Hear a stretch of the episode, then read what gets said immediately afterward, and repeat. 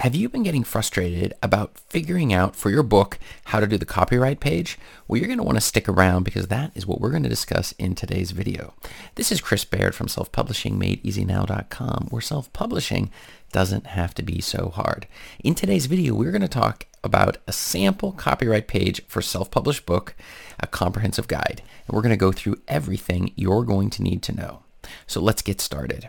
So the first thing is the importance of a copyright page. So well, the biggest issue, it's the legal protection. A copyright page, it's essential for establishing legal protection for your creative work. It proves, it provides the evidence necessary to show that you have the ownership and helps defer potential infringement, which is probably the absolute most important thing you're going to need to be paying attention to when it comes to your copyright page. The second thing you're getting with the copyright page is it clarifies permissions. What exactly are people allowed to do or not allowed to do? What specific permissions are going to be allowed so that you don't just let people come in there and start using unauthorized copy of your work. And the final one is the professionalism and credibility. Your copyright page establishes you as a professional. So if publishing houses or others were going to make contact with you or people who wanted to maybe have you guest speak or whatever it might be, you're going to look a lot more professional if your copyright page is looking good. The other thing is the importance of a copyright page. And there's a couple things here to remember. One is the ownership declaration. That is, who exactly owns the copyright? It makes it very easy for them to understand a little bit better, like, is it this person? Is it this agency? Is it a publishing house? Who exactly is the ownership of this. The other is the publication information, and this is going to involve a whole bunch of stuff such as the publisher's name, the address, contact information. It helps interested parties like agents and publishers and, and readers easily find out who's got this book, and then they can make contact for whatever reason they may wish to do, depending upon what kind of book you're, you're putting out. If it's a nonfiction book, maybe they want help with something inside the book that you're putting out, and that really helps them. And then the other is the rights and permissions. On the copyright page, it outlines the rights rights and permissions associated with the work itself, making it really easy to have an idea of what restrictions are involved. Next, the copyright page content. The first thing is the copyright notice and symbol. And what exactly is this doing? The first thing is it's giving ownership protection. The copyright notice, it represent, represented by the copyright symbol, and you'll see it with a little C with a circle around it. It serves as a visible indication that the work is protected by copyright law, and it alerts others that the creator holds exclusive rights to reproduce, distribute, or display the work, which discourages potential copyright infringers, which is exactly the sort of thing that happens sometimes if we don't properly lay this out in our book. The other is the date of creation. That's going to be the copyright notice. It typically includes the year of creation or the first, and this is going to do a couple of things. It's going to first of all give an idea of copyright does not last forever, so it at least establishes a timeline to when exactly this was done, and also will show your readers whether this is out of date or how long ago this thing was done, and so that's also very important. And then you have the authorship identification which is who exactly or which company has written or put this book together. It makes it very easy for them later on to get in contact with you as well as see that, oh, this is a professional company. And I'll give you a quick tip for your books, don't just write your name down for this. Choose the name of a publishing company like yourself, for example, your initials followed by publishing.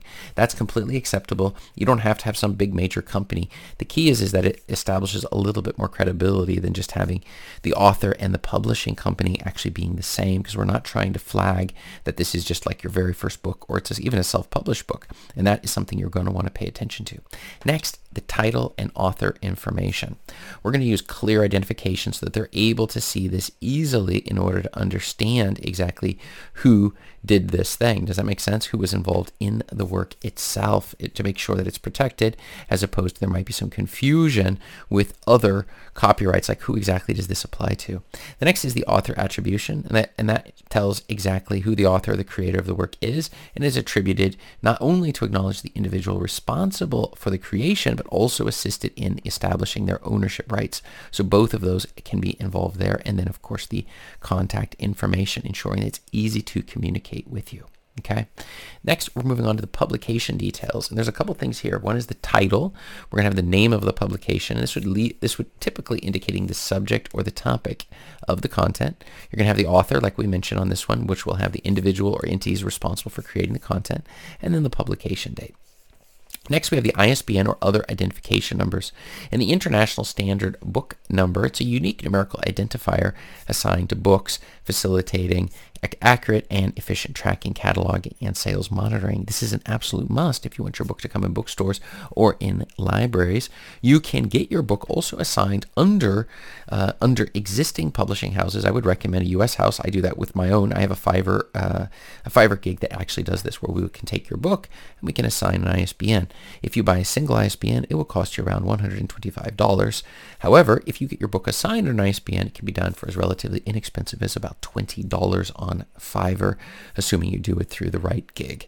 Does that make sense? In addition, you get a free barcode with it. So you have your barcode, you have the ISBN assigned, and if you want to put your books on Ingram Spark, this is exactly what you're going to need to do. So I would definitely check that out. I believe it's below in the description. If not, just ask me in the comments. The other is DOI, which is Digital Object Identifier, and that's a persistent alphanumeric code assigned to digital objects like scholarly articles, ensuring their long-term accessibility and citation. And then we have the ISSN, the International Standard Serial Number, and that is a unique code to serial publications such as journals, magazines, aiding in the identification and organization. Now, all of these things cost money to assign. They're generally not free, and ISBNs are the, maybe the most expensive of all of these. And that's one of the reasons why I would suggest either buying a a lot of them, which you can get for cheap if you do it through Bowker, but you have to buy an awful lot, like spend uh, $1,500 to get a thousand of them, or you can simply get them on Fiverr for about $20. You can't get them. You can get your book assigned under an existing house, which is you. It's not legal for anybody to sell an ISBN to you except the official companies in the country that you're in. Some countries give them out for free, like Canada and Norway. The downside is they want a copy of those books, so they will tell you, please send us copies of the books. And sometimes they want more than one copy, so this can get very pricey and you might consider just getting the ISBN in the cheaper way, which is just getting it assigned directly for your book through one of the Fiverr gigs that I mentioned earlier. Next, we have the rights and permissions. This would be the copyright. That would be the legal protection granted to the creator of the work. Now, you have to keep in mind, copyright is automatically assigned the second you publish the book. So it's not so much that oh, somebody's going to steal your book and you're going to have difficulty. You're going to be able to prove the date that it was done. It just makes it a lot easier. And sometimes Amazon makes false claims upon ownership of particular uh, documents or books, making that also a little bit of a challenge for many authors when they're trying to get things going. The next is the permissions, the official authorization required to use use copyright material in specific ways. So it shows them what they're allowed to do. And then fair use, a legal doctrine allowing limited use of copyrighted materials without permissions. And that usually is dealing with their, their citing it. And it's just little short little bits for criticism, commentary, news reporting, education, and research. That's another thing you need to consider. Then we have disclaimers and legal statements we're going to say that the information accuracy to say this is accurate as best as we know. We're going to have the personal responsibility saying you're not personally responsible for the contents of your book. It's purely fictional, right? You're not going to do that. And legal boundaries, meaning, look, this isn't giving you professional advice on, on anything financial or legal or health because if you are giving advice and do not include a disclaimer, you're going to be responsible if somebody gets injured as a result of your book. And it doesn't even have to be a full-fledged injury, just something minor, and they can attribute it to your document, your book that you've got out there, and then you find yourself in some legal trouble. So definitely you're going to want to pay close attention to that. Okay. Then you have your contact information. You should have your email, your phone number, your mailing address. Make it easy for your readers to get in contact with you. It doesn't have to be your personal stuff so they won't show up at your door. You could put it for your business address or some other address like a P.O. box. But make it easy for them to get in contact because maybe they want to take it and use your book for other stuff. They may even be willing to pay you to professional to publish it, um, one of the publishing houses, for example. But if they can't find out who you are, it's going to be very difficult. Then you have additional optional elements. This involves like acknowledgments, other people who contributed to the document, your table of contents that sort of shows exactly, uh, makes it easy for them to navigate, and then the appendices, which are going to give that supplementary material like such as charts, graphs, and data. These can be very helpful to your readers and definitely should be included. Next, we have the sample copyright page layout. Let's get into this. First is the placement and formatting of the content. You're going to have the margins and alignment to make sure that it's consistent on the uh, and it looks very professional. Your font and styling need to be easily re- readable. You can use bold and italic sometimes in order to draw attention to certain aspects of it. And you're going to have page breaks and pagination. We're going to make sure you have your page breaks in places that make it very easy for people to follow along with what you're doing. Now, when it comes to the copyright page, the best thing you can do is look at the bestsellers and look what theirs look like. That will give you a really good idea. Then we have the visual example and templates. You have clarity and relevance to make sure that it's exactly easy to see what it's about. And back to annotated diagrams, the diagrams that we may be using or whatever, that they're going to exactly be annotated and then just assuming, again, the consistent style is incredibly important when it comes to the copyright page. Now, Importance of professional assistance. The first is hiring an editor or legal professional. And the, the thing is, is you may need to hire somebody that would come in and be able to take a close look at the copyright page that you have to make sure that if there's anything that needs to be checked legally, that you've got somebody involved in there. It's usually not necessary. Usually it works just fine. I'm not a lawyer, so I'm not giving legal advice, but I am just saying that looking at other existing copyright pages and seeing what they're doing, that can be really helpful help, helpful when do, going that route.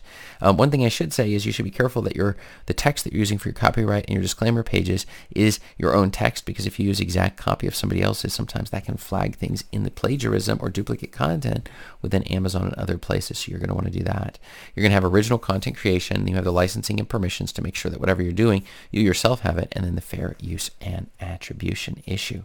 And as you can see from a copyright page, there's a lot of things that you need to consider. Your book is copyrighted the second you copyright the second you put it on the market because now you've shown that you are the one who owns this specific content. And so that's something you're not, you're simply not going to have to worry about.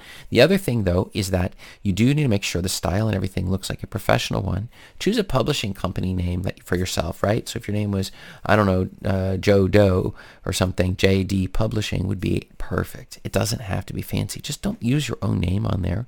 And then the next thing you're going to do is just make sure the style and the flow of the copyright page looks like the best sellers in your genre among the sellers who are competing with you, your comp- competition with the books that they're doing that are doing the best on the market. We want to make it indistinguishable between the traditional publishing houses and your self-published book. We need to make sure those two look almost identical. If you're if you're able to do that, and believe it or not, if you're using some of the formatting that I that I teach using Jutoh, there's no reason at all you're not going to be able to do that. In fact, in my template, I include the copyright page, so you don't even have to really worry about that. But my question for you today is what did you do for your copyright page? Did you do something different? If you did, let me know below in the comments and check up above me here for more video answers to your self-publishing questions. Thanks.